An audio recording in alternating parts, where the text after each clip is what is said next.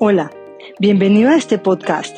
A continuación vas a escuchar un mensaje con tips que te ayudarán a vivir de manera práctica la vida que Dios quiere que disfrutes. Gracias por acompañarnos. Vamos a entrar a la palabra de Dios y quiero que tome un momento y comience a abrir su Biblia en Gálatas capítulo 6, versículo 7. Y el tema del día de hoy es un tema bien interesante que Dios puso en mi corazón para compartirte y es luchar contra sufrir. Luchar contra sufrir. Y vamos a hablar un poquito acerca de esto, que no es lo mismo luchar a estar sufriendo. Y, vamos a, hablar durante unos minutos. Quiero que me pongas atención y tomes nota. Si, si estás ahí tomando nota, quiero animarte a hacerlo. Amén. Pero ¿por qué no inclinas su rostro y oramos y le damos gracias a Dios? Padre, tú has sido bueno durante este tiempo, tú has sido bueno durante esta semana y hoy queremos bendecirte, hoy queremos exaltar tu nombre y queremos declarar Señor, que tú eres bueno y para siempre es tu misericordia. Toma nuestra vida, toma el control de estos minutos, habla a nuestros corazones en el nombre de Jesús. Amén, amén. ¿Sabes? Como personas, siempre estamos listos para dar cumplido a, las cosas que creemos que son hermosas, ¿no? Las cosas que creemos que, que son lindas. Y quiero contarte una historia. Hace algunos años tuvimos la oportunidad de, ir de vacaciones por ahí a, Cancún, mi familia y yo. Y llegamos a, un lugar, era un centro comercial, me, acuerdo bien, era un centro comercial. Y había una ropa que, me gustó para mi esposa. Entonces yo le dije, ve, mídetela, ¿no? Ve, mídetela. Entonces ella va y me hace caso, ¿verdad? Como buena esposa obedece a su marido. Amén. No está aquí, por eso lo digo. Entonces va y, se mide, ¿no? Entra a los probadores y se mide. Y me acuerdo mucho de eso porque estaba, Nati estaba un poquito más chica. Y sale mi esposa de los probadores y me acuerdo que esta señora voltea a ver a mi esposa y dice, wow, qué linda. Wow, qué linda, dice. Entonces después ve a Nati y llega conmigo y se da cuenta que yo soy el papá, yo soy el esposo. Y esa señora me llama mucho la atención que llega conmigo y me dice, qué hermosa esposa tienes. Y yo le dije, yo sé, ¿verdad? Yo también presumidón, ¿verdad? Le digo, yo sé. Me dice, no, no, no, no, no, es que no. Eres, y, y usó esta frase y me dijo, eres muy suertudo de tener una mujer como ella. Y yo, entonces como que me medio ofendió, ¿verdad? Porque yo dije, oiga, pérese, ¿no? ¿Qué está queriendo decir? Le, digo a la señora, sí, pues está muy guapa, pero pues tampoco yo estoy tan mal, ¿no? O sea, no se la manche. Entonces le dije, no, no, fue suerte, oiga, es que también no puedes pescar un pez grande con un anzuelo pequeño, le digo, también yo tengo lo mío. Entonces la señora no se queda ahí y me dice, no, mijo, no se engañe. Me dice, no se engañe, ¿no? Y, yo digo, híjole, ¿cómo, ¿cómo, le gano, no? Este, y, yo queriéndole, queriéndole este, ahí arreglar y luego le digo, es que también tengo mis estrategias, ¿no? Tengo mis estrategias. Y ella me dice, así dejémoslo mejor. Y, y me llamó mucho la atención porque esta señora me dice, no se engañe. Y me recordó a una frase que Pablo le dijo a los cristianos. ¿Verdad? Y quiero que leas conmigo Gálatas 6, versículo 7 dice, no se dejen engañar. Nadie puede burlarse de la justicia de Dios. Siempre se cosecha lo que se siembra. Los que viven solo para satisfacer los deseos de su propia naturaleza pecaminosa, cosecharán de esa naturaleza destrucción y muerte, pero los que viven para agradar el Espíritu del Espíritu cosecharán vida eterna. Y luego dice el verso 9, no nos cansemos de hacer el bien. A su debido tiempo cosecharemos numerosas bendiciones si no nos damos, ¿qué dice? Por vencidos. Ahí quédate. Diga conmigo, no nos cansemos de hacer el bien, porque a su debido tiempo cosecharemos numerosas bendiciones. No dice poquitas bendiciones, dice muchas bendiciones. Ahora, quiero que notes aquí el secreto. Tú quieres muchas bendiciones, necesitas concentrarte en qué? En hacer el bien. Yo quiero muchas bendiciones, necesito hacer el bien. Y luego dice, si no nos damos por vencidos, verso 10, por lo tanto, siempre que tengamos la oportunidad, hagamos el bien a quién? A todos, en especial a los de la familia de la fe. Escucha esto, nadie toma decisiones correctas por accidente. Nadie es exitoso por accidente. Hay temporadas que nos preparan para temporadas difíciles y hay temporadas difíciles que nos preparan para temporadas buenas. Y hoy vamos a hablar un poco de la siembra y la cosecha, pero en varios aspectos. No quiero que lo pienses porque casi siempre que hablamos de esto, lo hablamos de la manera económica. Hoy vamos a hablarlo por lo menos en tres aspectos. En nuestro espíritu, en nuestra mente y en nuestra alma, nuestras emociones. ¿ok? Cuando digo alma, son nuestras emociones. Mente es nuestra lógica Espíritu es lo que nos conecta con Dios. Entonces, te acabo de decir, hay temporadas buenas que nos preparan para temporadas malas, pero hay temporadas malas que nos preparan para temporadas buenas. Y todos nosotros, escucha esto, estamos cosechando lo que sembramos en la estación pasada. Tú ahorita estás cosechando lo que sembraste hace años o tal vez hace meses. Y me recuerdo mucho cuando estuvimos en la temporada del COVID, ¿verdad? Algunos la disfrutamos, algunos otros no la disfrutamos, algunos hicimos cosas de provecho, algunos otros tuvimos que cambiar hábitos, pero me acuerdo que cuando vino esta temporada, muchos de nosotros comenzamos a cosechar hábitos que teníamos en el pasado que nos dimos cuenta que no eran saludables. Y nos empezamos a dar cuenta, ¿verdad? Que algunos apenas conocieron a sus hijos durante ese tiempo. Y no les cayeron tan bien, alguno que otro. Dijo, Ay, este no me cae tan bien. otros apenas empezaron como que a redescubrir a sus parejas. Pero sabes, otros muchos cosecharon escasez en sus finanzas porque el trabajo se detuvo y se dieron cuenta de que no tenían ahorros. Una buena noticia es esta, el capítulo final aún no está escrito en las temporadas. El capítulo final de tu lucha aún no está escrita y puedes comenzar a sembrar lo correcto. Si no has estado cosechando cosas buenas es porque probablemente no hemos estado sembrando cosas buenas, pero podemos cambiar lo que estamos sembrando. Las buenas temporadas se siembran en temporadas difíciles. Lo que haces ahora mismo en el tiempo difícil es lo que va a definir tu fe en el futuro. Y ahorita esto va a cobrar un poco más de sentido. Pero lo que quiero decirte es, no es tiempo de estar esperando sin hacer nada. Es tiempo de ponernos a sembrar intencionalmente. Algunas veces, en tiempos difíciles, Interpretamos los silencios de Dios como temporadas de pausa, cuando en realidad son temporadas para picar piedra. Son temporadas donde necesitamos comenzar a salir. Y muchas veces decimos, es que Dios no está haciendo nada y me la estoy pasando difícil, la estoy pasando complicada, pero escucha, no hay gloria sin cruz. Cada historia, cada historia de éxito, cada historia de gloria tiene una temporada de trabajo arduo. Y es donde quiero animarte hoy. Cosecha y siembra. Y comenzamos. Número uno, la cosecha y la siembra en nuestro espíritu. Pablo nos dice, si siembras en la carne, vas a cosechar en la carne. Y lo que siembres en el espíritu vas a cosechar en el espíritu. Ahora, esto suena un poco raro. ¿Cómo que la carne y cómo que el espíritu? ¿Cómo está eso?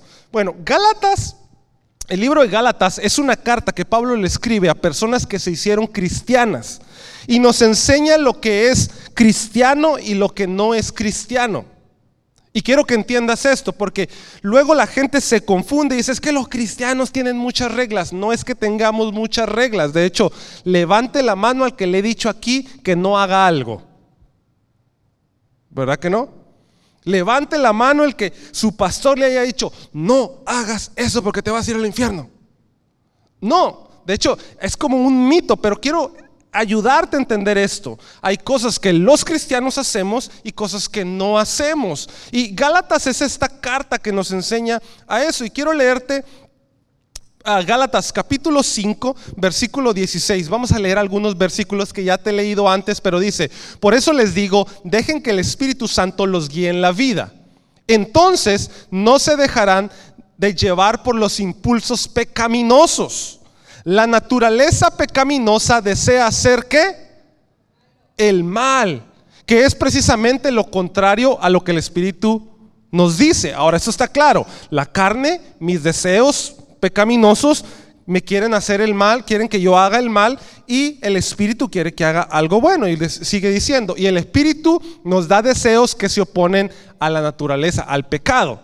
Estas dos fuerzas luchan constantemente entre sí.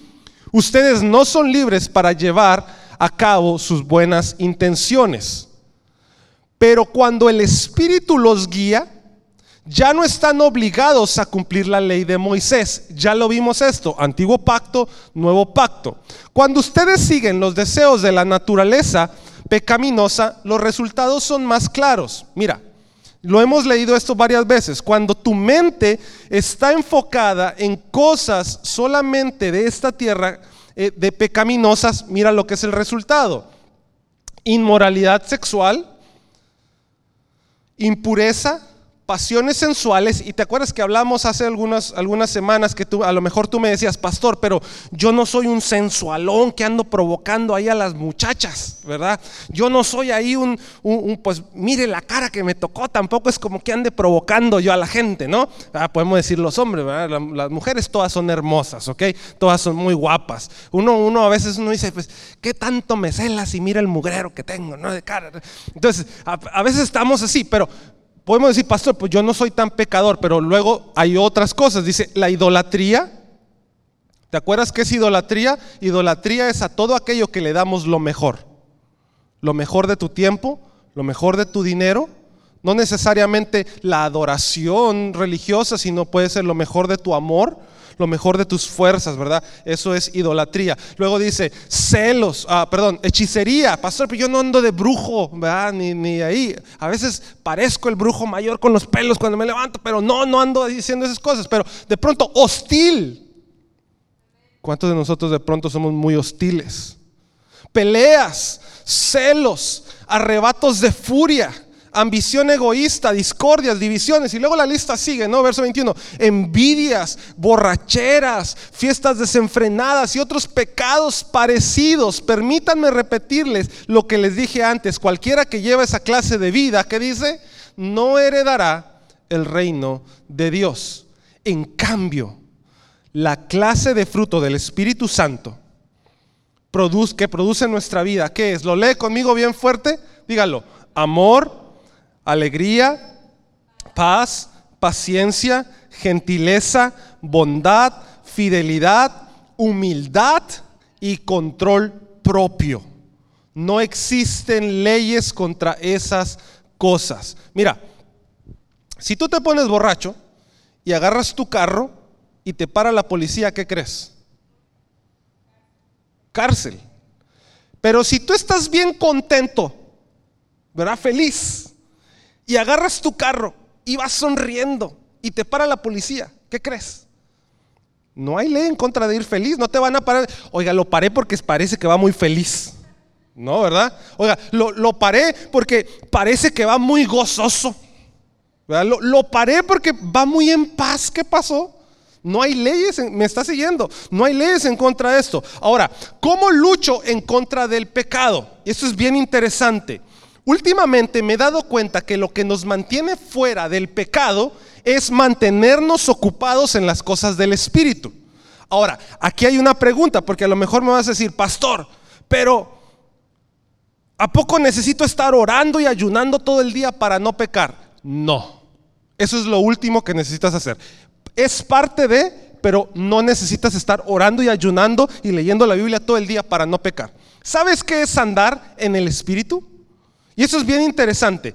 Te lo vuelvo a repetir. Me he estado dando cuenta que lo que nos mantiene fuera de andar cometiendo pecados es mantenernos ocupados en las cosas del Espíritu. ¿Y qué es entonces andar en el Espíritu? Simplemente servir a otros. Cuando tú sirves a otros, dejas de pensar de manera egoísta, dejas de pensar que tú eres el centro de atención y dejas de enfocarte en lo que no tienes y comienzas a servir a otros que no tienen. Porque enfocarte en lo que no tienes incrementa tu inseguridad. Y cuando tus inseguridades se incrementan, tu mente se vuelve ociosa entonces empezamos a tener pleitos, envidias, celos, pasiones desordenadas, desviaciones sexuales, porque tu mente no está sirviendo a, lo espiritual. Entonces, cuando, quiero que notes, por favor, esto es bien importante. El Espíritu nos hace servir a otros. La vida cristiana no se trata de servirme a mí. De hecho, si te fijas, todos los pecados que ahorita te describí se tratan de mí. ¿Verdad? Borrachera en mí. Deseos sexuales, tratar de satisfacer algo en mí. Envidia, ah, tengo envidia porque yo no tengo lo que otro tiene. ¿Sí me estás siguiendo? Pero cuando tú te ocupas en las cosas del Espíritu, pastor, ¿qué es ocuparme en las cosas del Espíritu? Orar, ayunar. Sí, parte de eso, pero lo más importante es ocupar tu mente en servir a otros, en amar a otros, a quitarte a ti del centro y comenzar a amar a otros. Es que no tengo esto, pero hay gente que tiene menos que yo. Entonces comienzo a invertir mi mente en eso y, y no vas a tener tiempo de pensar en pecado. No porque Dios, porque seas un ángel, no, simplemente porque comienzas a servir a otros, comienzas a servir a otros, comienzas a servir a otros.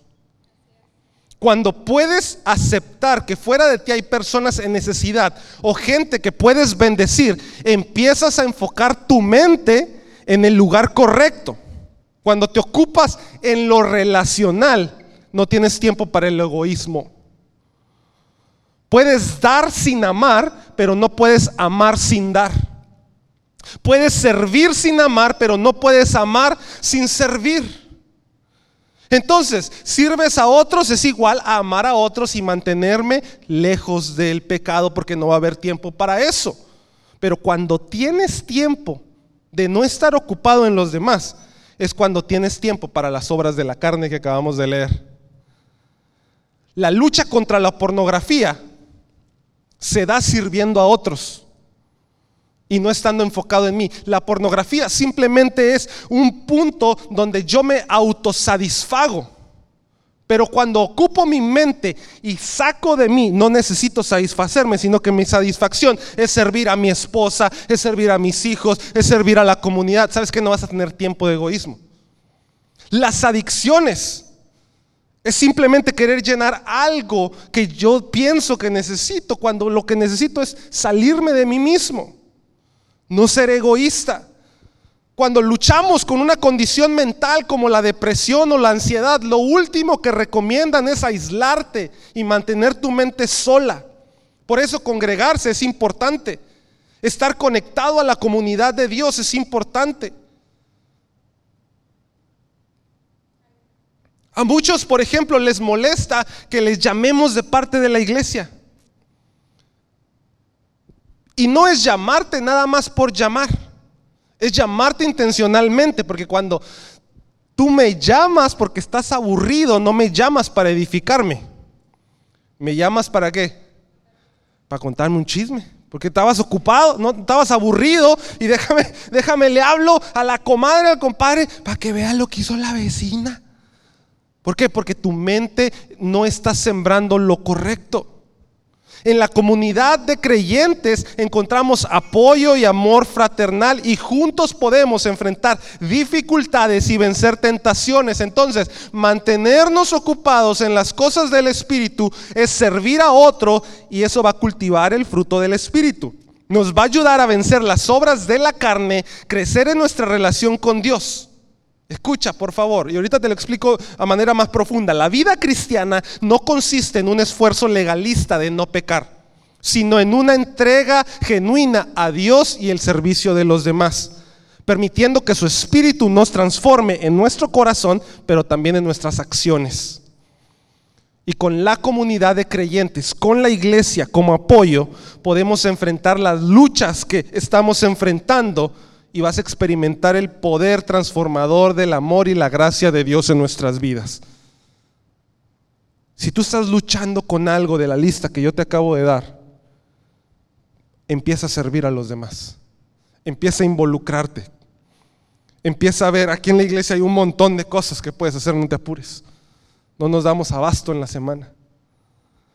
Ahora, estamos ahí, ¿verdad? Seguimos, eso es nuestro espíritu. Cosechamos nuestra mente. ¿Cómo me mantengo en una mente entonces espiritual? En la vida cotidiana, en la vida diaria, nuestras acciones repetitivas y nuestros hábitos generan huellas mentales y son patrones en nuestro cerebro. ¿Te acuerdas cuando hablamos acerca de los surcos neuronales, de los surcos? Que cuando tú haces algo tan repetitivamente, comienzas a generar surcos y esos surcos generan acciones automáticas ya sin siquiera pasar. Pablo nos aborda en un sentido diciéndonos, es importante cambiar la manera en que piensas. Es importante que cambies tu mentalidad. Es importante que camines en el Espíritu, pero para caminar en el Espíritu y de una manera libre y fructífera necesitas cambiar la manera en que piensas. Y lo hemos hablado muchas veces. Hay personas que tienen dinero pero viven con una mentalidad tan pobre que parece que no tienen ni un centavo. Y las cuentas las tienen llenas, pero su mentalidad los hace vivir pobres, no disfrutar su vida. Les he dicho muchas veces, no es lo mismo ganar dinero a prosperar. Hay gente que no tiene lo que otros tienen y viven más prósperos, más felices, más contentos, disfrutan más a sus hijos, disfrutan más lo que tienen en ese momento, disfrutan el presente. Y eso es lo que Pablo nos escribe en el libro. Nos dice, Ustedes estaban acostumbrados al antiguo pacto. Pecaban, sacrificaban un animalito y repetían el proceso. Pecaban, sacrificaban un animalito y repetían el proceso. Pecaban, repetían un 10 Ave Marías, 10 Padres Nuestros y repetían el proceso. Y pensábamos que eso era, pero nos dice, tienen que cambiar la manera. Hoy no se trata de eso. No se trata de repetir, el apóstol nos predica un nuevo pacto que lo hemos estado hablando durante semanas, que es basado en la gracia y en la fe, no en las obras, no en lo que yo voy a hacer porque hice esto. Es todo lo contrario. Es no voy a hacer eso por lo que Jesús ya hizo. Y nos advierte que intentar producir el fruto del Espíritu a través de nuestros propios medios, lo único que va a hacer es frustrarnos. Ahora, escucha. Me encanta esto. Porque si regresamos ahí mismo a Gálatas 5, es bien fácil emborracharse, es bien fácil tener envidia, es bien fácil tener pasiones desordenadas, es bien fácil ser chismoso, es bien fácil enojarse. ¿Cuántos batallan en enojarse? ¿No? Sí, o sea, que dice uno, si batallas que dices, no me puedo enojar. O sea, ¿cuántos realmente luchan para enojarse? Yo me enojo así, mire, usted me ve feo y ya me enojé. Somos de mecha corta, decimos, y luego más si se nos mete, y más con el calor que está haciendo ahorita, uno dice, hijo Jesús, ¿cómo me enojo, no? Fácil, con este calorón, uno se pone loco. Pero escucha, es bien difícil ser amoroso. ¿Sí, ¿Sí me puedes poner ahí los frutos del Espíritu, por favor? Ahí mismo en, Gálatas 5, dice, en cambio la clase de Espíritu Santo produce en nuestra vida, mira, es difícil amar. Decidir amar, no sentir, decidir amar. Es difícil mantenernos alegres, es difícil mantenernos en paz, es difícil mantener la paciencia. ¿Cuántos, cuántos perdemos la paciencia rápido? A lo mejor no, no le tiramos un peinadazo por ahí a alguien, pero perdemos la paciencia rápido, ¿verdad? Gentiles. Ahora, ahora, quiero que entiendas esto. ¿A qué voy? El fruto de la carne es fácil hacerlo.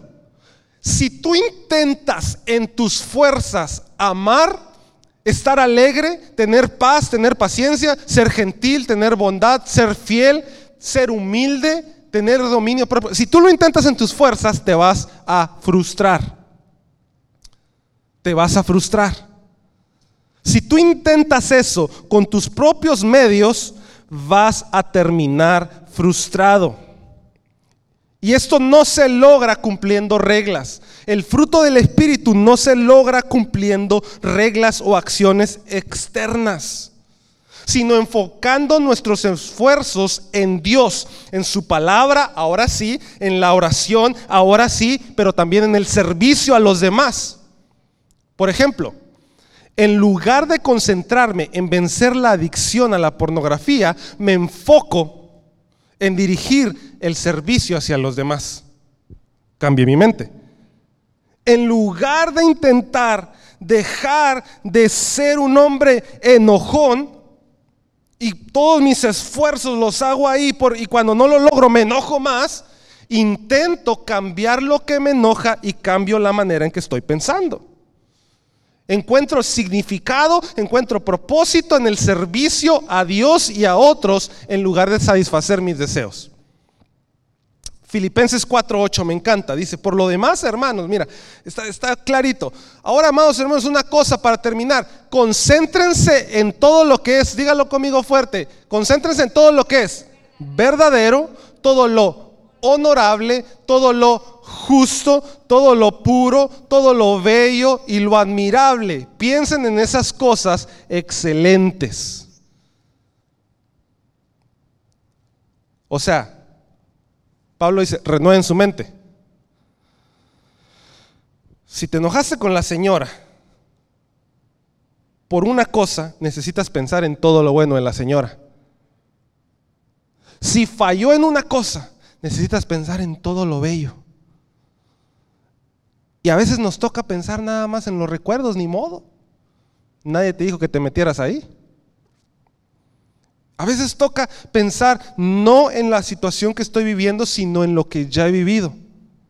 En todo lo que admiro, en todo lo que considero bello, en todo lo puro, en todo lo justo. Como la, historia que te contaba ahorita, que esta señora me dice, no se engañe, esta muchachita está muy guapa, está fuera de su categoría. Usted fue un tiro de suerte. Bueno, no me voy a enfocar en la señora. Me voy a enfocar, bueno, fue un tiro de suerte ni modo, pero me voy a enfocar en lo que tengo. Estoy cambiando mi mente. Pablo nos advierte que si intentamos entonces obtener el fruto del Espíritu bajo nuestros propios medios, vamos a fracasar. ¿Cuál es el proceso entonces de renovar nuestra mente? Implica ser conscientes de lo que llenamos nuestra mente al inicio del día. Quiero darte un secreto. ¿Con qué comienzas tu día? ¿Qué es lo primero que prendes cuando amanece? ¿Noticias negativas? ¿Chismes? ¿Conflictos? Si lo haces, nuestra mente se va a dirigir hacia ahí. Por, por, ello Pablo nos dice, entiende que con lo que alimentas tu mente, con lo que enciendes tu mente, va a ser el iniciador que va a dictar tu día.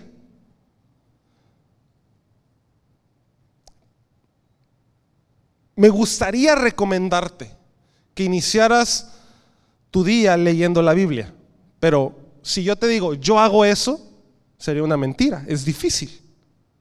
Lo intento, lo logro durante un periodo, pero luego es difícil, porque luego agarro el celular y lo primero que hago es abrir el Instagram para ver cuántos seguidores tengo, ¿verdad? cuántos likes tengo. Ahora, no, no tiene nada de malo, es difícil, pero ¿Qué si te doy otra alternativa? Yo me di cuenta y dije, esto no está funcionando y me estaba frustrando. ¿Ok? Porque yo quería, decía, es que necesito iniciar mi mente con la palabra de Dios.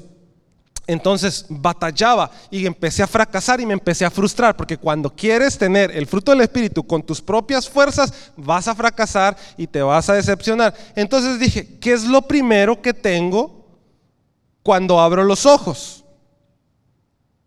Pues a la señora. Entonces, ¿qué hice?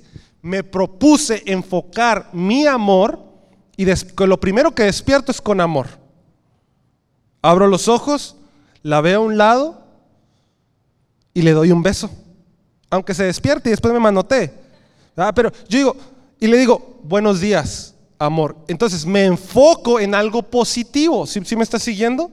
Y luego busco la Biblia y luego busco la presencia de Dios. Ahora, eso es buscar la presencia de Dios de cierta manera. Mis esfuerzos no se van al chisme, lo estoy sustituyendo por amor, lo puedo sustituir por la palabra. Mis esfuerzos no es vencer la pornografía, sino servir a otros, involucrarme más en, la iglesia. Mis esfuerzos no es amar al prójimo, sino que mis esfuerzos es amar a Dios con todas mis fuerzas y toda mi mente.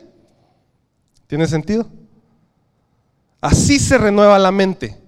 El enemigo quiere gastar tu mente, entretener tu mente, pero Dios tiene algo mejor para tu mente. Y tú tienes que hacer el esfuerzo. Gálatas 6, 9 es clarísimo. Dice, no se cansen de hacer el bien, porque a su tiempo van a cosechar. No se cansen de hacer el bien. Así que cuando tengan oportunidad, dice el versículo 10, cuando tengas la oportunidad, hazle el bien a todos, en especial a los de la familia de la fe. No te, no te canses de enfocar tu mente en renovarla. Tal vez lo que estás viviendo ahora es difícil, pero a su tiempo va a llegar la recompensa. Quizás el presente no se ve tan bien, pero sigue renovando tu mente. Debes de mirar hacia adelante. En tiempos difíciles es donde sembramos y donde crecemos.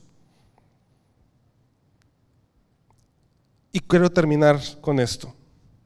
Nuestros sentimientos. ¿Cómo siembro para cosechar bien en mis sentimientos? Nuestra mente y emociones y nuestra alma están ligadas estrechamente con nuestro espíritu. Y lo que sembramos en nuestros sentimientos va a tener un impacto significativo en nuestra vida espiritual.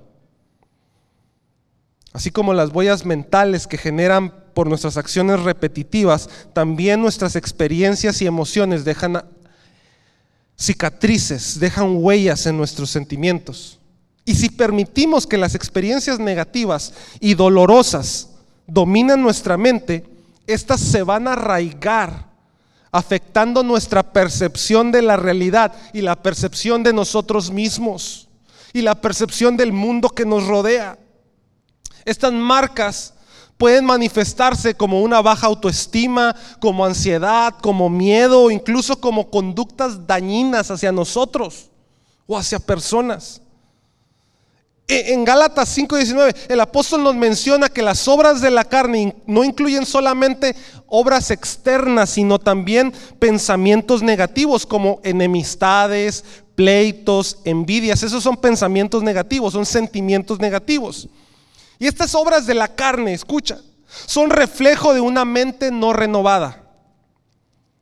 Pero en el mismo capítulo también nos habla del fruto del Espíritu, sentimientos positivos que dice el amor, la paz, la paciencia, la bondad y la fe. Ahora, para lograr estas emociones saludables es fundamental cuidar lo que permitimos que llene nuestras emociones.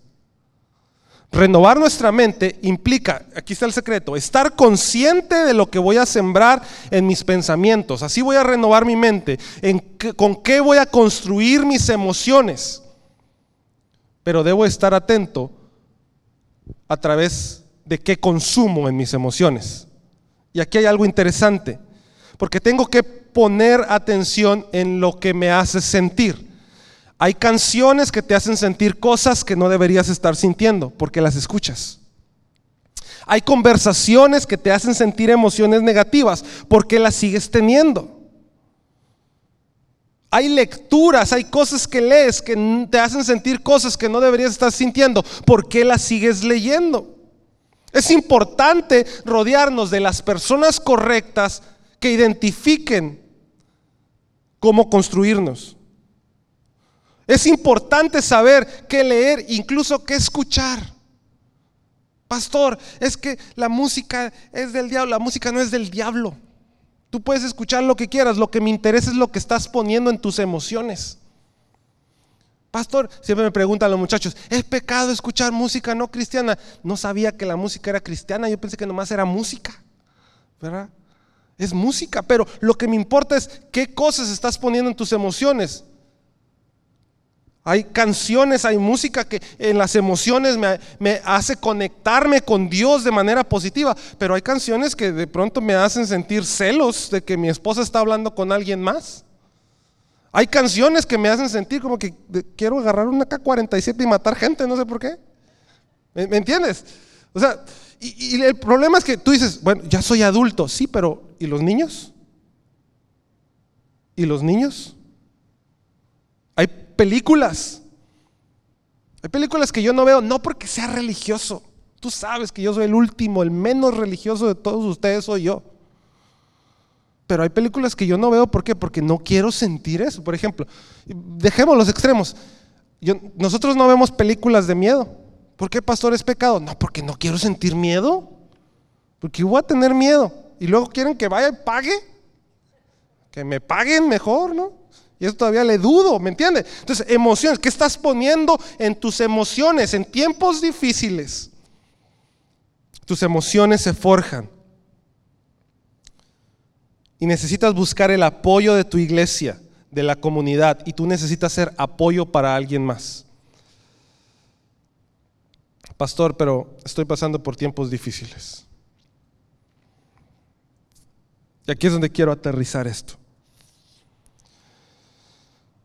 Si yo te dijera, hermano, hermana, amigo, amiga, que nos estás viendo o escuchando, haz una lista de las 10 lecciones más grandes que has aprendido en tu vida. Yo te aseguro que vas a encontrar que muchas de ellas surgieron de los momentos más difíciles de tu vida fueron en los momentos más difíciles de tu vida los que te enseñaron algo valioso que hoy puedes compartir con otros.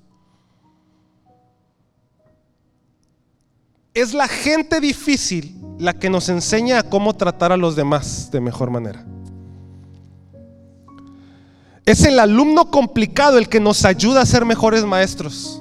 Porque es bien fácil enseñar alumnos buenos y bien portados. es el alumno que no se calla, que no aprende, el que te hace ser mejor maestro es cuando vas perdiendo el juego, cuando te conviertes en un mejor atleta. Porque dices, necesito sacar y anotar. ¿Sabes? Incluso cuando mi hija se enfermó y terminó en el hospital, aprendí a ser mejor padre y más cuidadoso con los cambios de clima. Un momento muy mal, tuvimos miedo porque se les cerraron los bronquios, y, pero ahora somos mejores padres. ¿Me entiendes? Es en tiempos difíciles cuando crecemos, pero es esencial fijar nuestra mente en Cristo para entenderlo. Si perseveras en los momentos difíciles, producirás algo valioso. Por eso Santiago nos dice, Hermanos míos, tengan por sumo gozo cuando se hallen en diversas pruebas, sabiendo que la prueba de su fe produce paciencia. Y con eso termino. Permíteme decirte algo práctico para que apliques esta semana. Número uno, no puedes elegir la situación, pero sí puedes elegir cómo te posicionas frente a la situación. No puedes elegir la situación pero sí puedes elegir cómo tú te sitúas en ese lugar. No puedes elegir dónde te colocan las circunstancias, pero sí puedes decidir cómo te enfrentas a las circunstancias. ¿Te verás como una persona que sufre o como una persona que lucha?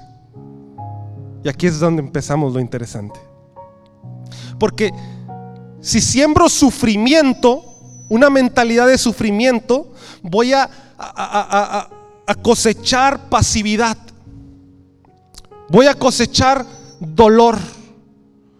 Voy a cosechar sufrimiento. Voy a cosechar, yo soy la víctima. Y la mentalidad de sufrimiento nos detiene de avanzar. Y de hecho, cuando tú, tú siempre estás sufriendo, se generan cicatrices en tu corazón que luego vuelves a vivir una situación y dices, oh no, va a volver a pasar esto, es que esto ya lo viví y, y te haces bolita, ¿no? Y no avanzas. ya se está poniendo otra vez así y ya lo viví esto y necesito... Estás sufriendo en la vida. Ahora, en la vida vamos a tener momentos difíciles, pero es tu decisión si sufro o si lucho. Una mentalidad de lucha es una mentalidad activa de esto me está doliendo, pero voy a salir adelante. Esto me tumbó, pero me voy a levantar. ¿Si estás viendo la diferencia? Hay gente que se la pasa sembrando en su vida una mentalidad de sufridos, de víctimas. Y el mundo no está hecho para los que se hacen los sufridos. De hecho, la Biblia lo dice, el reino de los cielos está hecho para valientes y solo los valientes lo arrebatan. El reino de los cielos vino a la tierra y es la plenitud en Jesús. Es una vida próspera, una vida plena. Pero ¿quién la va a tomar? Los valientes. No es lo mismo luchar que sufrir. Un principio que entendí recientemente en el boxeo es el siguiente. Ya con eso termino por cuarta vez. Me gusta mucho el box, me gustan mucho las peleas. Y de hecho, cada sábado, si quieres ir a mi casa, nos juntamos varios amigos y vemos las peleas, ¿verdad? Ahí hacemos elote y cosillas, pero nachos y todo eso. Si quieres ir, todos están invitados. Pero me gusta mucho el boxeo. Y, un principio que entendí acerca de la lucha es, el siguiente. Mario, ¿vienes? Yo sé que tú eres mi modelo de siempre. Nunca te aviso, pero vamos a boxear. Y quiero terminar con esto. Mira. ¿Sabes boxear? Poquito. Bueno, pon guardia. Eso. Hay un principio bien interesante. Y es que los luchadores hacen esto en medio de las peleas. Se abrazan. Ahora, eso para nosotros como audiencia es muy aburrido. Porque uno dice, ¿para qué lo abraza? Pónganse a pelear y más si es pay per view. Uno los quiere ver pelearse, va a darse. Entonces, y se abrazan. Ahora, esto es un principio muy técnico que muchos no saben. Cuando el luchador que va perdiendo y se está quedando sin fuerzas, abraza y se aferra al otro, lo que hace este luchador, haz de cuenta que yo voy perdiendo, yo lo abrazo y ahí me voy a quedar un rato, unos segundos. ¿Por qué? Porque lo que estoy haciendo, el secreto es, estoy descansando. Estoy cobrando el aliento. Pero él va ganando. ¿Y qué va a hacer? ¿Qué vas a hacer? Él, se, él va a forcejear para salirse, ¿va? Y yo lo voy a abrazar más. Y hasta se recargan, ¿va? Y él se quiere salir, él se quiere salir. Ahora, fíjate esto. Aquí está el secreto. Yo estoy descansando. Y él se está cansando. Yo iba perdiendo. Él, él iba ganando y él se está cansando y yo estoy descansando. ¿Sabes? Hay luchas en la vida donde necesitas detenerte. Y uno dice como público, ah, pelense, dense. Pues yo para eso pagué. Y lo valen 80 dólares, mano. Para eso pagué. Para que se den. Peleen, que están abrazados. Ahora te voy a decir algo. Esos, esos peleadores no están para entretenernos. ¿Sabes para qué suben al ring? Para ganar la pelea. La mentalidad de ellos es ganar la pelea, no entretenernos. Y si para ganar la pelea necesito abrazar y recobrar fuerzas, y tú me ves mal, este no le importa porque se está recobrando un round más aunque sea. Y un round más en el box puede hacer la diferencia. Gracias, Mario. Ahora, en la vida, Mario es mi luchador, mi boxeador, mi Jesús, es, todo, ¿ah? Es que se siente enfrente. Entonces, quiero que notes esto. En la vida sucede lo mismo. Hay veces que tú te tienes que detener. Y aunque los demás digan, es que no estás haciendo nada. No, estoy aferrado. ¿Qué tanto vas a la iglesia? Estoy aferrado a Jesús. Pero es que no vemos que cambies. No importa, estoy aferrado a Jesús. Yo no estoy aquí para entretener. Mira, yo no estoy aquí. Tú no estás aquí para que los demás te vean bien y que vas avanzando y que vas triunfando. Tú estás aquí para triunfar en la vida. Tú estás aquí para ganar en tu vida. Y aunque los demás vean que no vas ganando, tú sabes que estás recobrando aire. Pero lo importante es aferrarnos a Jesús, no a lo tóxico. Lo importante es aferrarnos a Jesús, no al sufrimiento. Lo importante es aferrarnos a su palabra, al servicio, no a lo demás negativo. Hoy necesitas detenerte y dejar de usar tu propia fuerza. Y necesitamos aferrarnos a Jesús, a su palabra, a su ayuda. Sujétate del Evangelio, sujétate a tu matrimonio, sujétate cuando siembres algo positivo. Vas a voltear y vas a decir, wow, valió la pena. Eran tiempos difíciles, pero luché y seguí adelante. Me dolió, pero luché. Parecía que no avanzaba, pero avancé. Y hoy estoy aquí. Filipenses 4:12, con eso termino, ponte de pie. Pablo dice, sé vivir humildemente, en abundancia. Y en todo estoy enseñado. Dice, he aprendido, me encanta esta versión. He aprendido el secreto de vivir en cualquier situación. Qué perro diría. He aprendido a vivir en cualquier situación. ¿Tú sabes vivir en cualquier situación? ¿O te enojas cuando no hay? Cuando hay, estás contento. Ay, sí, Dios me está ayudando. Y cuando no hay, ¿qué pasó, Dios? ¿Por qué no me ayudas? No. Dice Pablo, he aprendido el secreto de vivir en cualquier situación, sea con el estómago lleno o vacío, sea con mucho dinero o poco dinero o nada dinero. Filipenses 4:13 dice, porque todo lo puedo, y mira esta versión lo que dice, todo lo puedo hacer por medio de Cristo, quien me da la fuerza. Puedes salir de tu momento difícil porque Él te va a dar la fuerza si enfocas tu mente, tu alma, tu corazón. Por eso cuando le preguntaron a Jesús y le dijeron, Jesús, ¿cuál es el mayor mandamiento? Ama al Señor tu Dios con toda tu mente, con toda tu fuerza y con todos tus sentimientos. Y luego sirve a los demás. Ese es el secreto. Cierra tus ojos. Señor, te damos gracias por este tiempo. Gracias por quedarte hasta el final. Estaremos orando para que Dios continúe bendiciendo tu vida. No olvides seguirnos en nuestras redes sociales como Josué Mar Oficial. Hasta la próxima semana.